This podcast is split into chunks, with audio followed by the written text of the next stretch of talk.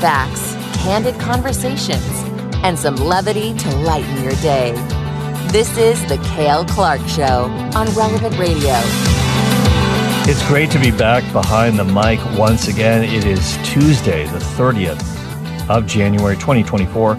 Glad you're along for the ride on The Cale Clarke Show. Let me give out the phone number to call to talk to me for free. I was out sick yesterday, so I'm really happy to be back. You can call in live 888 914 9149 888 914 9149. Our listener line sponsored by, of course, the Catholic Order of Foresters Life Insurance. Once again, that number 888 914 9149. You can also email the program, questions, comments, suggestions, become a shadow producer. You got a story you want me to cover.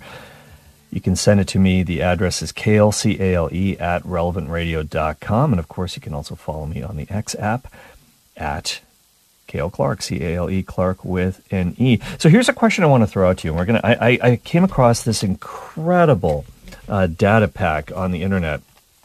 Really interesting story in the Financial Times about men, women, and the political divide. Men and women are thinking incredibly differently about politics. And I'm going to show you what, what those stats are. But I want to ask you if you've noticed this in your own life. And I want to hear from everybody here. I want to hear from the guys, I want to hear from the gals.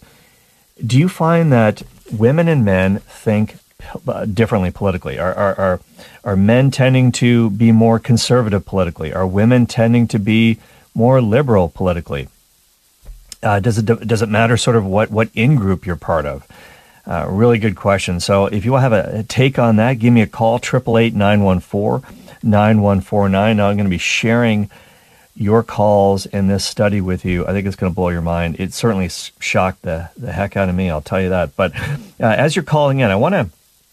Uh, share with you uh, a little bit about today's gospel because it's, it's, absolutely one of my favorite gospel readings, uh, the gospel at Mass today, and it's from Mark chapter 5. It's, it's really just a beautiful account of two ladies, maybe one a little bit older, one a lot younger, uh, who are healed from Jesus. One is brought back from the dead, and one is kind of given her life back in another way. And so I just want to read the passage very, very quickly for you, and then we'll, talk about it a little bit. Uh, this is again Mark chapter 5. When Jesus had crossed again in the boat to the other side, a large crowd gathered around him, and he stayed close to the sea. One of the synagogue officials named Jairus came forward. Seeing him, seeing Jesus, he fell at his feet and pleaded earnestly with him, saying, My daughter is at the point of death. Please come lay your hands on her that she may get well and live. He went off with him, and a large crowd followed him. There was a woman afflicted with hemorrhages for twelve years. She had suffered greatly at the hands of many doctors and had spent all that she had, yet she was not helped, but only grew worse. Okay, just let me stop here for one second. One, one thing I always thought was kind of funny was that in, in Luke's account of, of this incident, of course, Luke being a physician, the good doctor, the good physician, he, he kind of he kind of changes things a little bit. He said, you know, just despite the, the, the, best efforts of these brilliant doctors, they just couldn't figure it out. He, he kind of tries to make the, the doctors look really, really good here, uh, but uh, they don't look so good. In Mark's version, she had suffered greatly at the hands of many doctors and had spent all that she had, and she has nothing to show for it. it sounds like she's almost spent her life savings here. She was not helped, but only grew worse. Let's get back to Mark here. She had heard about Jesus and came up behind him in the crowd and touched his cloak. She said, If I but touch his clothes, I shall be cured. Immediately, her flow of blood dried up. She felt in her body that she was healed of her affliction. Jesus, aware at once that power had gone out from him, turned around in the crowd and asked, Who has touched my clothes? But his disciples said to him, You see how the crowd is pressing upon you, and yet you ask, Who touched me? And he looked around to see who had done it. The woman, realizing what had happened to her, approached in fear and trembling. She fell down before Jesus and told him the whole truth. He said to her, Daughter, your faith has saved you. Go in peace and be cured of your affliction. While he was still speaking, people from the synagogue official's house arrived and said, Your daughter has died. Why trouble the teacher any longer? Disregarding the message that was reported, Jesus said to the synagogue official, Do not be afraid, just have faith. He did not allow anyone to accompany him inside except Peter, James, and John, the brother of James. When they arrived at the house of the synagogue official, he caught sight of a commotion, people weeping and wailing loudly. So he went in and said to them, Why is this commotion and weeping? The child is not dead, but asleep. And they ridiculed him. In some translations, it says they laughed at him. Then he put them all out. He took along the child's father and mother and those who were with him and entered the room where the child was. He took the child by the hand and said to her, Talitha cum, which means, Little girl, I say to you, arise. The girl, a child of twelve, arose immediately and walked around. At that, they were utterly astounded. He gave strict orders that no one should know this and said that she should be given something to eat. And uh, I, I, think that's just a great touch at the end. Hey, give her something to eat. She's been well. She she's literally back from the dead. She's been through a lot. She's probably hungry. Just that that nice touch that Jesus was thinking about uh, all the angles here and, and all of her needs. So what's what's really interesting here is just how these stories uh, about these these two women are kind of kind of placed together, and the number twelve uh, is really in common for both. This woman had had a flow of blood for 12 years, and this had been incredibly debilitating for her. We'll get into that in just a second. But then there's a 12 year old girl that has died. And by the way, the age of 12, she's pretty much just become an adult. Uh, in the first century Jewish world, it's kind of the age in which a girl, it'd be possible for her to be betrothed and married. And so you're really kind of, your life is just beginning. Obviously, people got married a lot younger then, uh, when they were in their early teens in some cases, but She's able to be betrothed now. She's able to enter fully into her, her, her adult life, if you will, as part of the community. But yet, uh, she has died. And Jesus takes care of both of these issues. Now, it's kind of interesting here, too, is that there's, there's factors of this whole, whole interplay between clean and unclean. Uh, Jesus has already sort of broken those barriers by touching the leper and healing him, uh, which is a total no-no, but but Jesus is not made unclean. By the way, there's nothing to do with dirt or anything like that. When we talk about unclean, it's it's ritual uh, uncleanness, it's ritual impurity. And it's really the forces of death, as one scholar has written a book about this called Jesus Against the Forces of Death. Anything that that that smacks of death or or you know blood, death, disease, whatever, he has complete and, and total command over all of these things. And by the way, the name Jairus, the synagogue ruler, it's really interesting. It's not very often that anybody's name is mentioned in the gospel other than big time players, the apostles. Their names are mentioned, of course. People like Pilate. Uh, but Jairus, one of the few people sort of in the crowds, we know his name. And the name Jairus actually means something. It means he will awaken. He will awaken. And obviously, his daughter was to awaken from her sleep, her sleep actually being death. So I thought that was kind of kind of interesting. And he pleads with Jesus, "Can you please just just lay your hands on her, and she will get better." And it's the first time that this phrase is sort of mentioned. This the idea of Jesus laying his hands on on people. But at any rate, um, this, this the first person who who he's on the way there to try to to heal this girl, and then this this other woman comes up to him in the crowd and she is in a really, really rough place. She would have been in a perpetual state of ritual impurity. If she was married, it's quite possible her husband had left her. We don't really know. She is sort of separate from everybody. It's a really, really tough case. Um, in Leviticus chapter 15, and I know, I know, you all have Leviticus chapter 15 memorized off by heart, right? Yeah, sure. Uh, but let me just look it up for you. I haven't either, by the way. But it talks about a woman in a situation like this.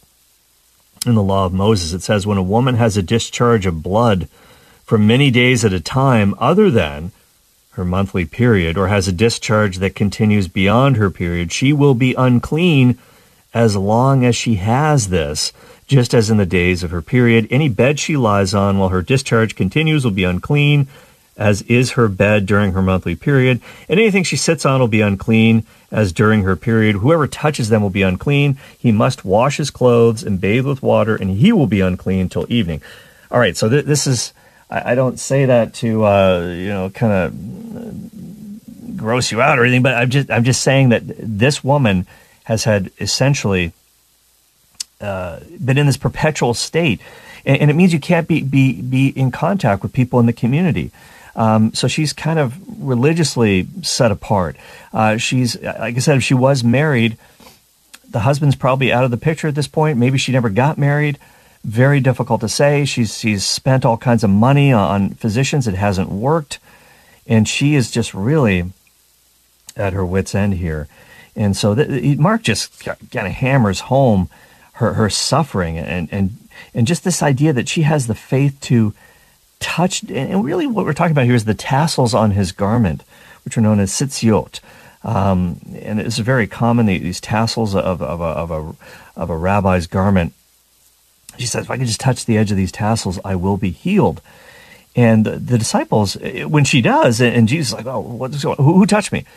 There's this huge crowd there, and the apostles are like, really? I mean, everybody's touching you. There's a huge crowd here. Everything, everybody's pressing against you.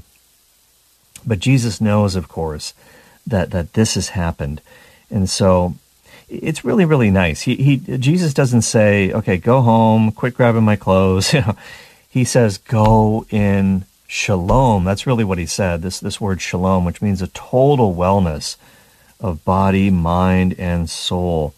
And so this is great. She's completely restored really to her life. And at the same time, while this is happening, some people come from the home of Jairus, the synagogue ruler, and say, Oh, by the way, don't bother Jesus anymore. Your daughter has died. Can you imagine the shock that this guy was in at that point? And then Jesus turns to him and says, Don't be afraid. Do not be afraid. Just believe. And so, man, it's, it's really interesting too, because the first reading is about uh, it's from the second book of Samuel. It's about Absalom, the death of Absalom, the son of David, who rebelled against David. It, it's kind of a bizarre story. He's riding a, a donkey, and his hair, he's passing under a tree branch. His hair gets caught in it somehow. And um, I don't know whether he's like Fabio, his long hair. But, anyways, he, he gets caught in the, he's, he's hanging by his hair on this tree branch. And then one of David's commanders actually runs him through with a spear and kills him. And David gets news that that Absalom has died, and he's just despondent. He says, I wish I could have died in your place, Absalom, if only. And he's just weeping and mourning. And this is probably exactly how Jairus felt at that, at that same point, too. Uh, a parent's worst nightmare. But Jesus says, Do not doubt, only believe. Don't be afraid. And when he gets to the house, of course, he says, She's only asleep.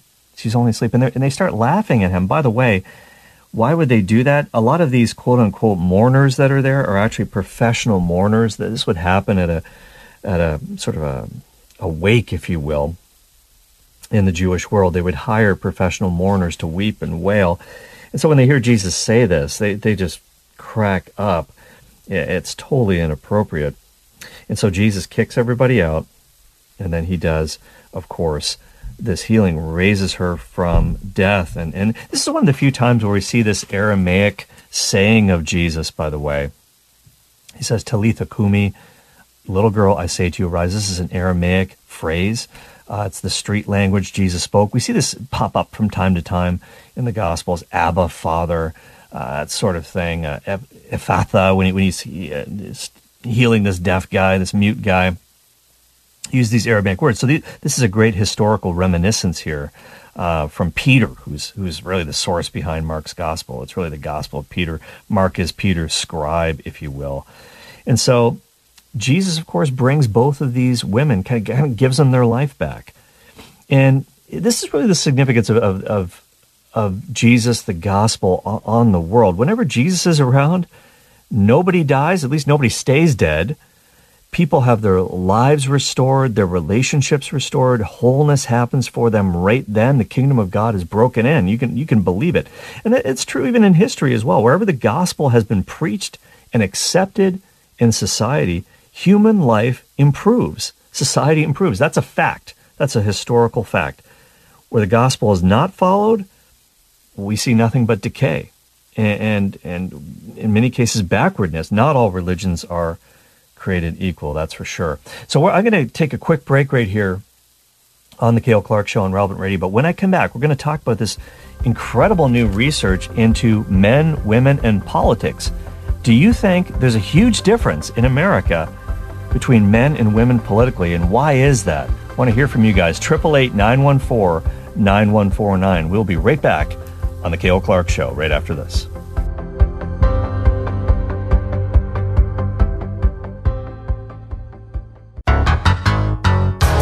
Faith, facts, and fun. It's the Cale Clarke Show on Relevant Radio. Hey, welcome back to the program. 888 914 9149 is the number to call toll free to talk to me. And I've got a question for you. Political differences between men and women. Do you think it is the case in the United States of America or wherever you may be all around the world? Because this is a kind of a global issue. It's really interesting that men and women appear to think very, very differently about politics. 888 914 9149. I realize I might be going into the danger zone and, and talking about this. 888 914 9149. I saw a really interesting thread on this on X uh, by John Burn-Murdoch. And Burn-Murdoch is kind of one of those hyphenated last names. John, it's not his nickname, John Burn-Murdoch, but John Burn-Murdoch. And he writes for the Financial Times, and he did this huge piece on this about how, according to research, an ideological divide is emerging between men and women in a lot of different countries around the world with respect to politics, especially among young men and women. And this this is a really interesting trend, and it might explain a lot of things. So I'm wondering what you guys think about this. It, it, men, women, you can both comment on this. I want to hear from the ladies. Want to hear from the guys. Do you see? Is this true amongst your friends? Is it true amongst people you know? Let me just share with you some of these stats. It's really interesting. And this is tracking over several decades, by the way, in various countries. So let me just take one, one country, for example South Korea. South Korea. Back in around the year 2000, men and women pretty much were evenly split between liberal and conservative political views but that has changed a lot in the subsequent decades. Right now, in the 2020s, there's about a 50 point difference in, uh, in, terms of percentage points, in terms of women are leaning way, way more on the liberal side of things, and men far, far more are conservative in their political views. What about the United States? Interestingly, in about the year 1980, women were actually slightly more conservative in their political views than men. But, but as the decades have gone on through the 1990s, the aughts, the 2010s, and now the 2020s, it is completely reversed. And now there's another, it's not as big as the, the gap in South Korea, but it's almost as big. It's about a 40 percentage point differential. Women are tending far towards liberalism, and men tend to, to be very, very conservative in their political views. Germany, the exact same thing is happening. In about 1980, again, uh, men were actually more liberal politically than women, but that has changed drastically. It's now about a 30 percentage point different difference. Women tend to be more liberal uh, in their politics than men. And in the UK, in Britain, um, even conservative guys aren't, aren't that conservative, but but again, there's a huge difference. It's about a 20 percentage point difference with women again being extremely liberal in political views in general. And again, this doesn't cut it's not specific to individuals, but these are just the trends. There's a massive, massive gap worldwide between men and women and their political views. Why is this? Um, Interestingly enough, according to the stats uh, presented in, in this piece in the Financial Times, the global gender divide when it comes to politics, the younger generations, it's even more pronounced. The older you go back in, in, in time, uh, previous generations, the boomers, uh, people who are now in their 70s, they're almost the same in, in a way, you know, in terms of who's conservative, who's liberal. But the younger generations are, the, the gender divide in politics is becoming far more pronounced. Uh, Gen Z, according to John Burn-Murdoch, Gen Z is actually seeming like two completely different generations, not one generation.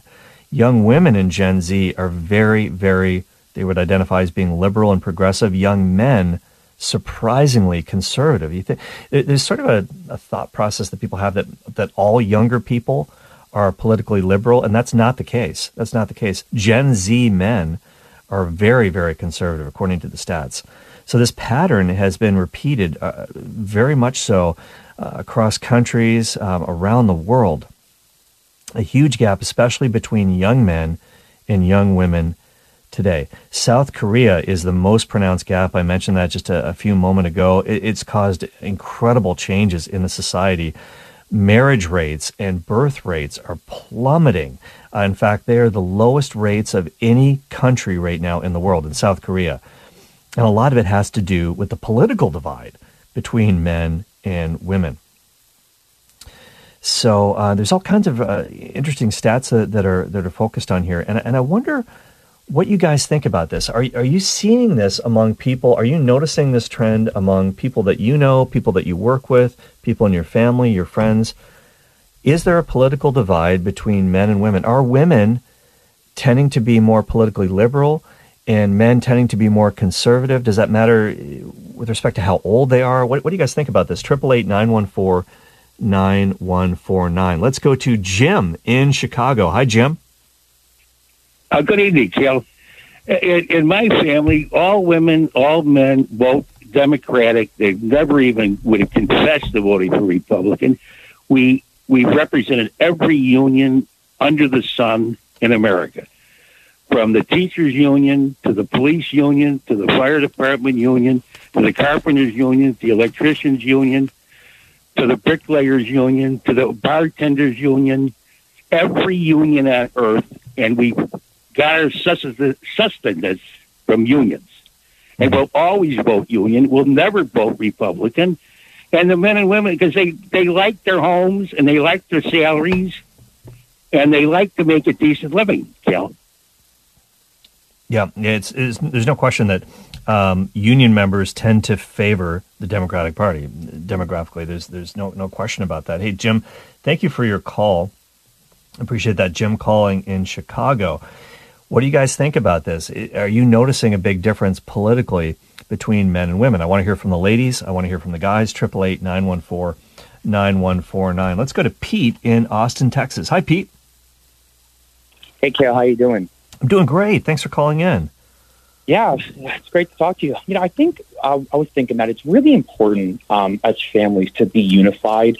Um, mm. Not necessarily saying agreeing on everything. Obviously, we agree as Catholics we need to have, um, you know, issues of life be of the utmost importance. But finding unity in these really divisive issues, um, I think myself as a husband and father that there are things that are going to come up that are going to try to divide my family, and I want to make sure that I'm finding unity in these things um, and that I can then speak to the truth that Jesus has taught us and not try to um, speak to the division that it can cause cost mm-hmm. as a family. You know what I mean?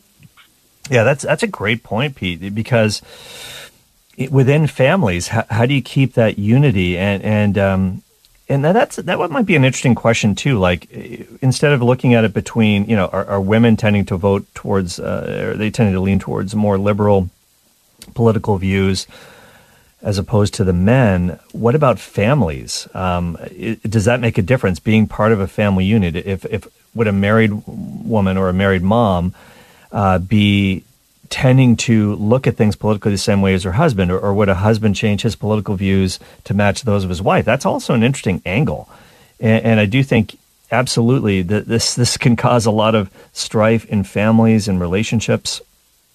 Obviously, it tends to be more so in extended family, but sometimes I would imagine even within a marriage, there might be some some interesting uh, chatter about this. And with an election year happening, uh, it, it's an interesting question. I just I I don't delve into political topics too often on the show, but th- this stat really intrigued me. Just how unbelievably wide the gap was between men and women and their political views. It, it kind of shocked me, especially in the younger generations, Gen Z especially. It's almost like two different generations. And, and why is this happening? What are some of the reasons for this?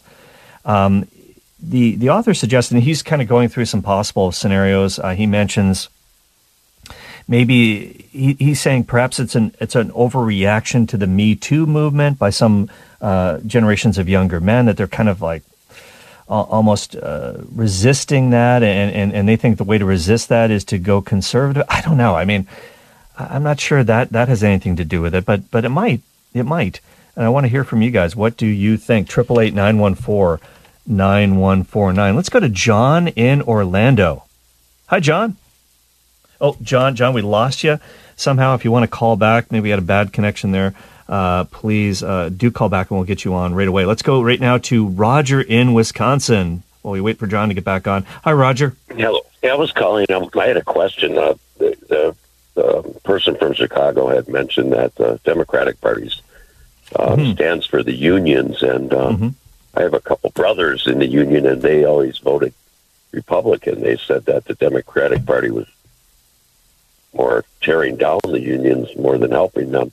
Is that so? Is that true in Chicago and not in other places? I'm wondering. I, I don't know. That that's a good question. That's a good question. Obviously, um, not too long ago, President Biden famously joined uh, the United Auto Workers picket line uh, during the sort of impasse that was going on between some of the big auto companies and the United Auto Workers. The first president to ever do that, a first pres- sitting president to ever do that. And uh, but but you're saying that perhaps there's there's a lot of Republican union members as well. That's that's interesting. And is it is it location specific? That's a great question, which I, I don't have the answer to. But maybe some of the other callers might. Triple eight nine one four nine one four nine. Thank you so much for your call, Roger. Okay, we've got John back on. Apologize for that, John. You are back online. John in Orlando. Yeah, no, I'm back. My bad. I had a car drive by me and anyway, lost my signal. Hey, okay. I just got to tell you, this is a great topic. I have four daughters who range from 23 to 33. Um, I don't know what generation that is, by the way. I'm not sure what Gen Z really is for age, mm-hmm. first of all. But um, I can tell you this much. I find that my older daughters in their 30s seem to be sympathetic with, you know, we're all uh, Catholic, and obviously some mm-hmm. are excited about the Catholic faith than others, but the liberal values I'm particularly referring to are the, the, the LGBT community, and I, I, see it as sort of like a sympathy for them. Um, a, any direct criticism of anything related to that, you know, we have we don't even get into. Um, I think they've been very effective at being able to kind of win over the hearts and minds of that generation with regards to, you know, hey, you know, you shouldn't say anything bad about these folks, all right? and not that we do, but we certainly mm-hmm. need to have make judgments, make moral judgments. Mm-hmm, so mm-hmm. about the lifestyles, and yet my younger two are in their mid twenties are gung ho for conservative values, and um, obviously makes for interesting. interesting conversations when we have these conversations. Yeah. I, I, just find that intriguing. In the same family, you know, we've been married thirty plus years, and it's just. Um, but I see compassion in everyone when we have these conversations. That's one thing I do like mm-hmm. about it. You know, no one's doing it from an anger issue. It's just that even right. with women's, unfortunately, even with abortion, sometimes they they just don't get it that it's not compassionate to allow women to make a choice to kill a baby. But there's still this tendency to like this misguided compassion in my yeah. older daughters, and I think I see it around the country too with other women.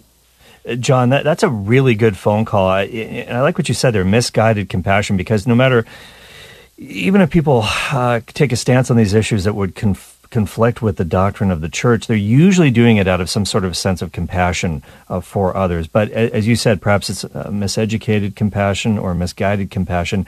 But what you're saying also kind of tracks with this new research that the younger generations are tending more conservative, which which you don't hear a lot about in the media, but. Uh, that that's a great example of what's going on in your family. How even within a family there can be some some very divergent points of view uh, on on these issues. John, I thank you so much for your call. That was a really good phone call. Appreciate you. Call back anytime, John in Orlando. All right, let's go now to Danielle in Appleton, Wisconsin. Hi, Danielle. Hi. Hey, good to hear from you, Hi. Danielle. It's great to hear from some of the ladies on this issue as well. So I'm glad you called in. Thank you for taking my call. I'm actually a, a cross between a Gen Z and a Gen X and a Gen Z. But um, my my uh, my contribution is malignant feminism is a huge cause in this. So the cancer of feminism and women have to be equality, the whole equality, the whole DEI movement. Everything's got to be equal. Um, you know, so that's bred into our kids over and over and over. The whole the, the whole um, participation trophy generation. You know, so everybody's got to be good. So liberalism makes sense because everybody's equal in liberalism. So that's that's where I'm going with it. It started with feminism, and it's moved down the line. Now become a uh, malignant uh, tumor. Yeah, yeah, Danielle, you, you mentioned that you use the phrase malignant feminism. Do you, do you think there's a feminism that, that is not malignant, that, that is sort of a positive feminism that's out there, that's sort of maybe a, a counterpoint to, to what you're sort of saying is not, not good here? Yes, uh, there was a Lighthouse Media um, talk, and it was a lady who was talking about the counterpoint of feminism, uh, of, of secular fe- feminism versus Catholic feminism, and um, the different roles. And yeah, so yeah, mm-hmm. malignant feminism, secular feminism would be what I'm talking about. It is cancer that has spread across the world. Yeah, it, thank you so much for your call, Danielle. Re- really appreciate that. And one thing I keep thinking about whenever I hear about things like, like as Danielle put it, malignant feminism. I think about John Paul the Great, and, and, he wrote so much about the dignity of woman, the role of woman, and uh, it, it, it's obviously at odds the, the view of, of JP two with a lot of what's what's what's taking place in the world right now, and uh, I'd love to hear uh, from a lady who would maybe sort of share that perspective. Triple eight nine one four nine one four nine. Okay, but let's we're, again. We're talking about different differing political views. The stats are out that show a massive gulf between men and women politically. Men are tending towards more conservative, and the younger you get, the more the, the disparity is. Women are tending to take much more liberal political views all around the world, including in the United States. I want your take on this. Are you seeing this? Are you seeing a gender gap when it comes to political views? Triple eight nine one four nine one four nine. Cale Clarke Show on Relevant Radio. Let's go to Aubrey in Minnesota. Cale, uh, thanks for taking my call. Um, I would just have to say I completely agree with your last two callers um, in terms of um, you know the why women are you know tending to be more liberal. Um, I used to be extremely liberal up until um, maybe three years ago, and um, I'm actually a, a recent um, convert. Um, I never thought I could be Catholic either. Um, wow. And um, when I look back, you know, I just see, you know, how much um, really it seems like, you know, the left or the progressives like really play um, and target women's emotions. Um, you know, like your previous caller was saying, you know, about like, you know, making everybody feel, um, you know, included or like they belong. Um, but it's it's at a detriment. You know, it's that it's that detrimental, um, you know, misguided compassion. Um, you know, I mean, I I just um, I, I just can't believe, you know, like how you know we, we we've gotten so um, manipulated and brainwashed against like what is really true, and um, you know, and if you I, you know I've, I've heard my people say this before you know it's like well if you really love someone you tell them the truth you know whether or not they're going to like it or not. But mm. you know that's not what is at all happening anymore and hasn't been going on for a long time. I mean i considered myself a feminist by the time i was in fifth grade and you know that was like in the 90s i'm, I'm almost 40 now but it's you know it's like fifth i just grade oh yeah i mean yes and you know and i i even look back at you know i mean how much it, it's in our it's in our you know media it's in you know our our you know um, you know culture you know um, so much to you know that there's and, and I'm you know from the Twin Cities area so it's very you know much more progressive here um, so so yeah that's just all I have to say that I, I really think that it's hmm. you know women are being targeted um, because you know we're we're more sympathetic we're more you know in tune with our emotions but it's it's at a huge detriment to society as a whole so well, Aubrey, thank thank you so much for your, for your take. Really strong take from Aubrey in Minnesota. I thank you for your call and call, call back anytime, Aubrey. It, here's here's another angle on, on this whole thing about uh, boys leaning more and, and young men leaning more towards conservatism politically, women leaning more towards liberalism. According to the stats, uh, clearly not all individuals uh, would would buy into that. And by by the way, uh, thanks to uh, our crack researcher Patrick Alog uh, who has informed me, just in case you're wondering about the generations and how old they are, because it's it's easy to com- get confused with this stuff. Uh, Generation Z are is really encompasses age 12 to 27. Um, and I'm guessing what you meant to say is millennials, Patrick, are 29 to 43. Gen X would be today aged 44 to 50. Um, boomers would be between 60 and 70 years of age. Is that correct? Okay, so that that's sort of the age ranges that we're looking at here. Um, Gen X has got to be a little bit older than that, right? Maybe 35 to 50. That's what you meant, I think. But, anyways, you're trying to do a lot of stuff right now. He's trying to answer the phones and, and type this stuff in as well. So um, you can call in triple eight. Make him even more having to multitask. Triple eight nine one four nine one four nine. Triple eight nine one four nine one four nine. But I wanted to wanted to throw this in here as well because one of the one of the commenters on this research is a guy named Professor Mark Sherman. Professor Mark Sherman. He's got a PhD from Harvard. He's been interested in gender issues for the last 40 years, and he had an interesting reply to all of this. And I just want to quote him here. This is Professor Mark Sherman. He says, quote, Speaking just for the United States, I'm not surprised by this. Young men see that whether it's government, media, or the academy, their needs are not being addressed. Their needs are not being addressed. And as an 81 year old man, he says, I know this has been true for at least the last 30 years when girls and women began to do better and better. I'm involved with groups of great people, male and female, who have done what they can and done and continue to do so to rectify this. But even now, he says many of us feel we barely made a difference. Look at President Biden's White House Gender Policy Council. It says gender, but it has no concern whatsoever for males of any age. End of quote. That, that's really interesting. So I, I guess what he was trying to say here is that the needs of young men are maybe not being addressed as much. And I, I was talking uh, about this study with my, my wife uh, today, and Patricia was saying, you know, her, her take on this was that for the last few decades, you know, there's been sort of like, let's, let's pump up girls to to you know you can achieve things. You can get involved in, in stem science technology engineering and math. You, you can you can be all that you can be. You can become uh, whatever you want to be professionally. And there's there's nothing necessarily wrong with that. But the problem is that she sort of saw this as being maybe to the detriment of, of boys to a certain extent. Boy, boys are never really talked about. And, then what's also interesting and, and anybody who's involved in education could probably verify this for me that pedagogically speaking, boys and girls, they develop at different rates. And, and, girls tend to develop a little bit quicker sometimes in certain areas than, than boys do. And sometimes the boys can kind of feel like they're being left behind a little bit. Um, and, and, and, some of the, and let's, let's face it, some, some of the horrific things that have happened to, to women and continue to happen to women in the culture are of grave, grave concern. But sometimes there's been maybe maybe some people are seeing a bit of a, a, backlash to the.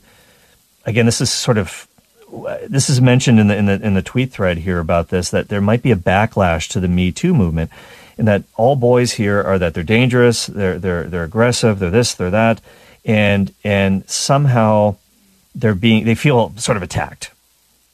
I, I don't know. Now now certainly I'm all for protecting women here. I'm a, I'm a girl dad. But but do, do, is there anything to this? I just thought it was kind of an interesting point of view.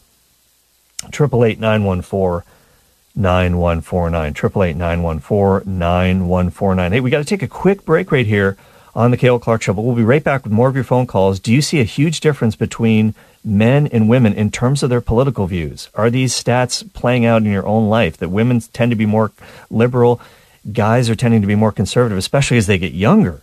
Uh, which is not necessarily what people would think, but that's what the stats say. 888 914 9149. I'd love your take, and we'll be right back after this on The Cale Clarke Show.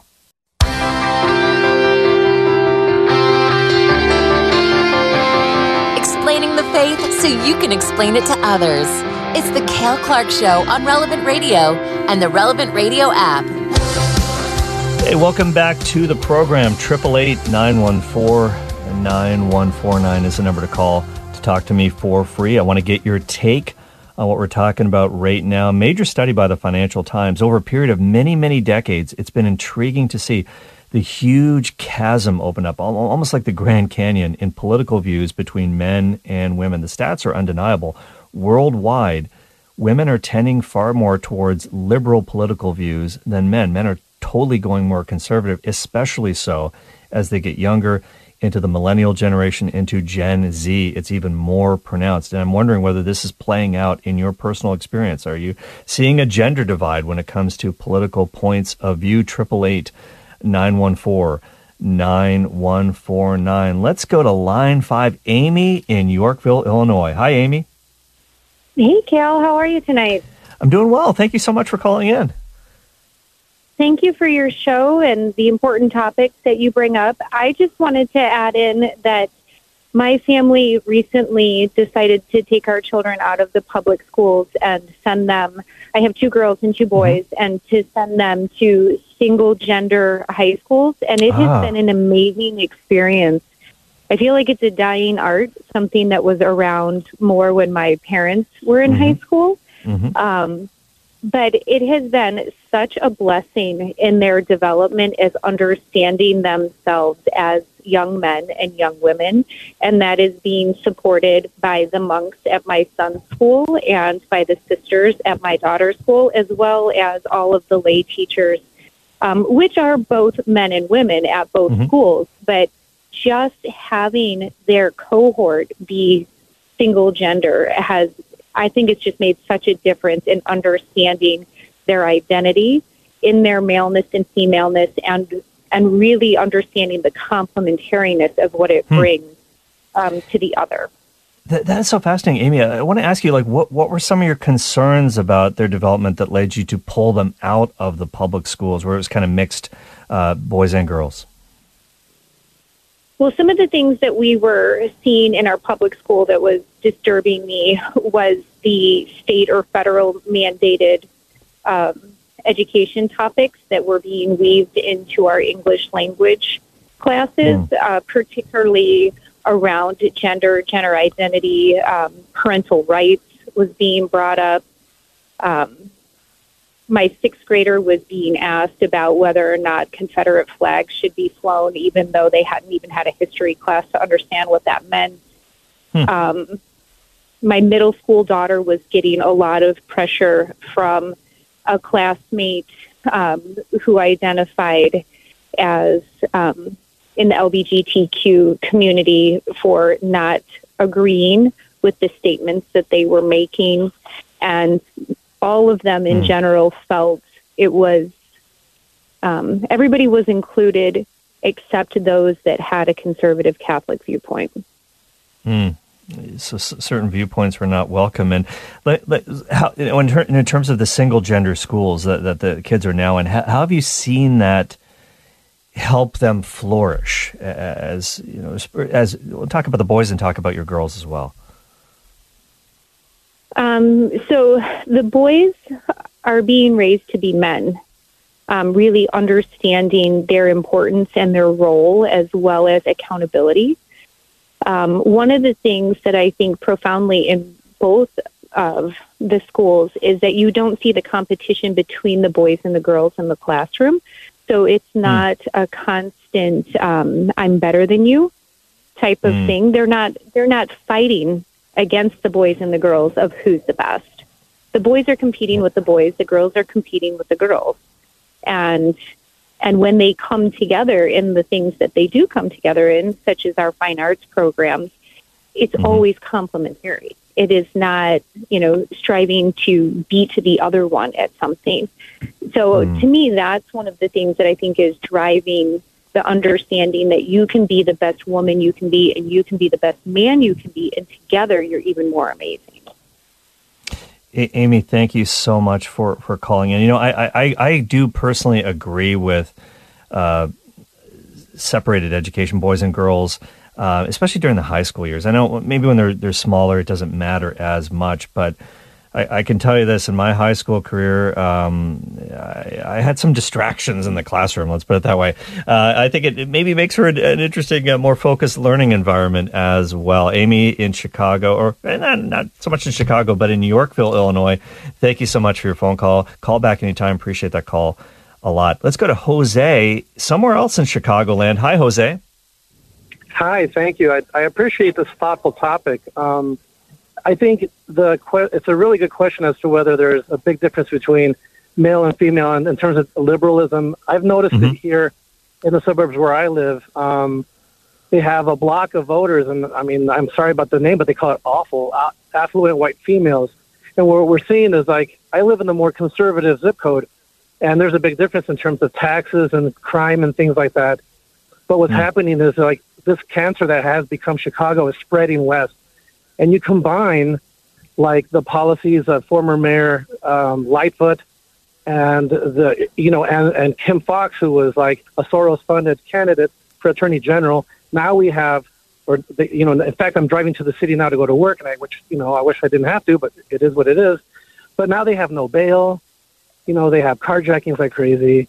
But what to to stay on topic, this this this category awful um, I mean, we're seeing we're seeing these. We're going to start seeing the transformation of these western suburbs that are safe, that have good eco- economic um, growth. I, my concern is that if we're going to see this revert to turn more into like the tumor that is Chicago. And so, and I, and I try to tell my kids, I'm like, you know, you, you know, females are absolutely important. Who who was the first to see Jesus when he was resurrected? It was a female. Mm-hmm. To see his witness his first miracle, it was it was a female you know, and uh, yeah. but it's like it's the like greatest saint of all John, is, a, is a woman. Yeah, and like and Saint when you mentioned Pope John Paul, he talked about the secular humanism, and we're absolutely seeing it rammed down our throats now. But yes, I do see a a, a divide, and unfortunately, okay. um, I wish it was different. Okay, well, Jose, thank you so much for calling in, and uh, wow, wow, some some Chicagoans out there, you might might uh, get your back up. He talked about the cancer that is Chicago. Wow, that's a he is not fond of what's going on in in the city, or at least uh, wherever he might be traveling. Uh, so, wow. Uh, anyways, but he also talked a little bit maybe off topic there, but but but Jose, I appreciate your comments and uh, um, and interesting, very interesting uh, points of view there. Let's let's go now to TJ in San Diego. Hi, TJ. Hello, uh, Cale. Thank you very much for my call. I uh, love the show. Um, I don't Thank think you, it's uh, gender dependent on the political view. I think it depends on mm-hmm. how one has been educated. You know, in the classically mm. sense, it was you know with an understanding of what is good, true, and beautiful. And I think as Catholics, I think mm. we need to understand that you know a full understanding of like locally or within domestically, like our, our Constitution and what the role of the government is and what natural law is versus Roman law. I think is extremely important. So I would just like to comment that you know some of the most staunchest conservatives that I know happen to be female, and it's I think how they were brought up in a family mm. environment and a supportive environment, and what is uh, good, true, and beautiful. And I'd like to just kind of finally say that if you can convince half of the population that men could have babies, I think then that is I, I think that's that's a problem. And so I just wanted to kind of make that clear that you know there is a difference between men and women, and uh, I think it's not a uh, gender neutral, uh, uh, you know, choice of mm-hmm. somebody to be yeah. pick one or another, but uh, has to be how somebody was educated. Well, TJ, thank you so much for your phone call. I appreciate your kind words about, about the show, and and that, that's kind of why I said off the top, and you're, you're kind of uh, backing that up for me. It kind of depends on the circles in which you run. I think in terms of your views on this on these issues, it's not necessarily. It's obviously not a given that even even if the stats are saying that the majority of women are, tend to be more liberal in their political outlook, that may in fact be a statistical truth, but it certainly doesn't mean that every woman or every group of women would fall into that category. And I like what you said that someone's education, their formation really is absolutely crucial. Understanding of the true, the good, the beautiful. People even doubt that there is such a thing as truth, obviously, in this relativistic culture which, by the way, ironically, got started because of a religious problem. Uh, some years ago, there's a scholar from Notre Dame um, who wrote a book called The Unintended Reformation, Brad Gregory, Brad S. Gregory. and it was all about how Luther, Martin Luther, in, in, when he kicking off the Protestant revolt, this sort of personal interpretation of Scripture. It's what I think of it. It's what I think it means. Even Luther himself would later lament this. He would say, "There's many interpretations out there as there are heads. Everybody's got their take." This idea of, of truth, uh, an objective truth, became undermined, and that, that, in many ways, was the foundation of, of where we're at today on so many issues. But wow, uh, great phone call, TJ. Appreciate you. Uh, for all those who couldn't get in, phone lines are jammed. I, I, apologize. Try to call back tomorrow. We are out of time. I'm so, so sorry, but uh, I'm so thankful for your interest in this uh, topic and in the show and the Cale Clarke Show on Relevant Radio. If you have ever missed an episode, by all means, please uh, check the podcast. You can download all the back episodes, stream them, listen to them, share them on the Relevant Radio app or wherever you get your podcasts. Give us a rating and review. Help us to be found. Jim Shaper produced. Patrick Alog is working hard taking your phone calls. Timmerie is up next. Take it away, Michaela. Thank you for listening to my daddy.